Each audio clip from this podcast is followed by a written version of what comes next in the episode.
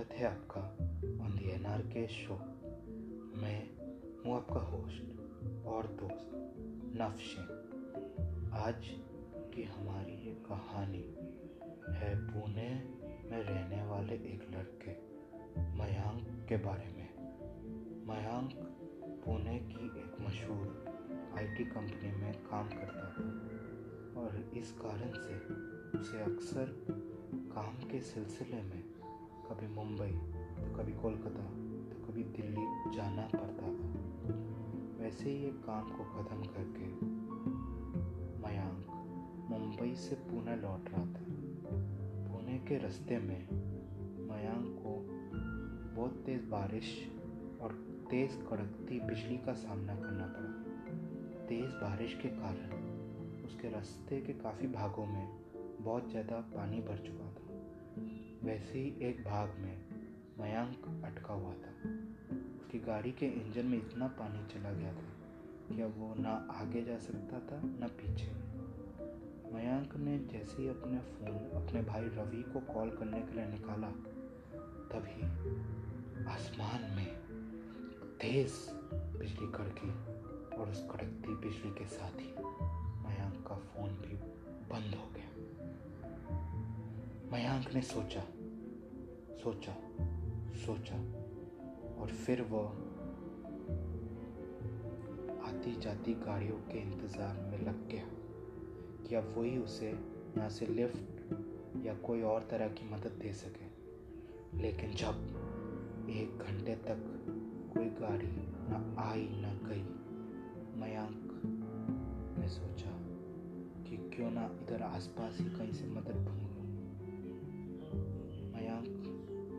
आसपास में मदद ढूँढने गया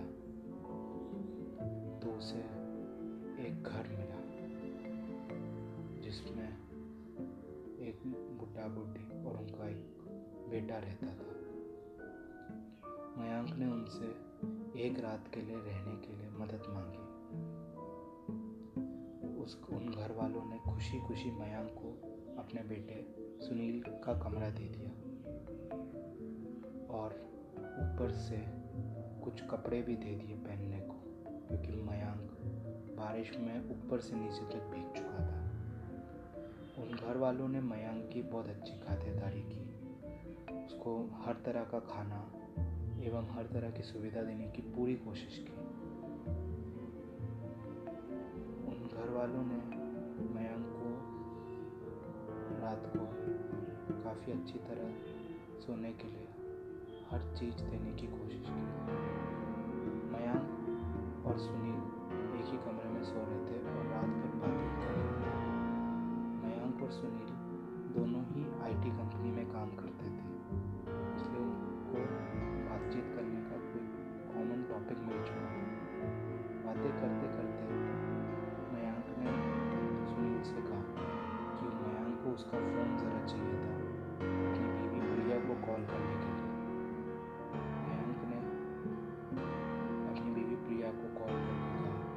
सही सलामत है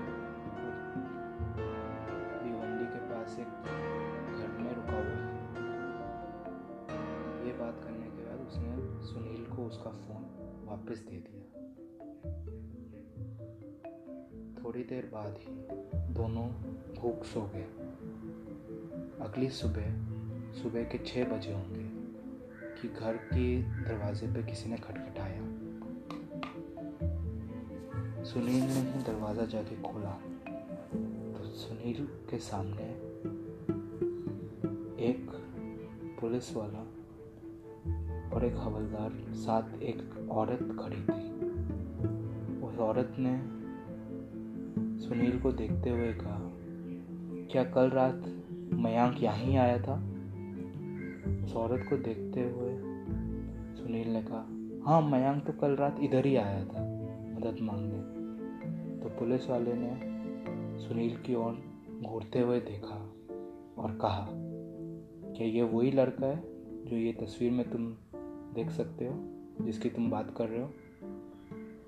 मयांक की तस्वीर देख के सुनील ने पुलिस वाले को इशारा किया कि ये वही लड़का है जिसकी बात वह औरत कर रही है। पुलिस वाले ने सुनील को घर से बाहर बुलाया। और उसको बताया कि कल उसके घर के पास वाले पुल पे एक ट्रक वाले ने गाड़ी वाले को ज़बरदस्त तरह से मार दिया था। और वो कार वाला और कोई नहीं, पर मयांक ही है। सुनील आश्चर्यचकित होकर पुलिस वाले की ओर देखता रहा कि तभी पुलिस वाले ने उसे पुलिस वैन में पड़ी एक बॉडी दिखाई। सुनील वो बॉडी देख के समझ नहीं पा रहा था कि कल रात जो उनके साथ खाना खा रहा था और बातें कर रहा था, वो कौन था? कि तभी मयांक की पत्नी प्रिया ने सुनील की ओर देखते हुए कहा कि कल आपके फ़ोन से मुझे एक कॉल आया था, जिसमें मयांक ने मेरे से बात की थी। क्या आप बता सकते हैं वो कौन था? तभी सुनील ने प्रिया की ओर देखते हुए कहा, वही तो मयांक था जिसने कल आपको रात को कॉल किया था। तो मुझे आपका नंबर कहाँ से मिलता? पुलिस वाले ने प्रिया की ओर देखते हुए कहा, लगता है आपको अपने पति के जाने का कुछ ज़्यादा ही कम है। कोई इंसान जो कल आठ बजे मर चुका था शाम को, वो आपको सुबह दो बजे कैसे कॉल कर सकता है? ये बातचीत चल ही रही थी। कि सुनील ने अपनी बालकनी में सूख मयांक के कपड़े देखे और पुलिस वाले को दिखाए। पुलिस वालों ने वो कपड़े देखे और देखने पे वो कपड़े मयांक की बॉडी वाले कपड़ों की तरह ही लग रहे थे। ना पुलिस को, ना मयांक की बीवी प्रिया को, ना सुनील को कुछ समझ आ रहा था कि तभी पुलिस को प्रिया ने उसको सुनील के फ़ोन से जो कॉल आई थी, उसकी रिकॉर्डिंग सुनवाई। रिकॉर्डिंग में मयांक की आवाज़ थी। आज तक किसी को सब कुछ समझ नहीं आया कि उस रात हुआ क्या था। ना पुलिस को, ना प्रिया को, ना सुनील को। लेकिन हर रात उस दिन के बाद से सुनील के घर पे कोई दस बजे दरवाज़ा खटखटाता था और मदद मांगने आता था और एक ही चीज़ कहता था, भाई साहब, मेरी गाड़ी ज़रा उस पुल पे पानी में अटक गई है। क्या मैं आज रात आपके यहाँ रह सकता हूँ? शुक्रिया। थैंक यू हमारा फ़र्स्ट एपिसोड उम्मीद करता हूँ आपको अच्छा लगा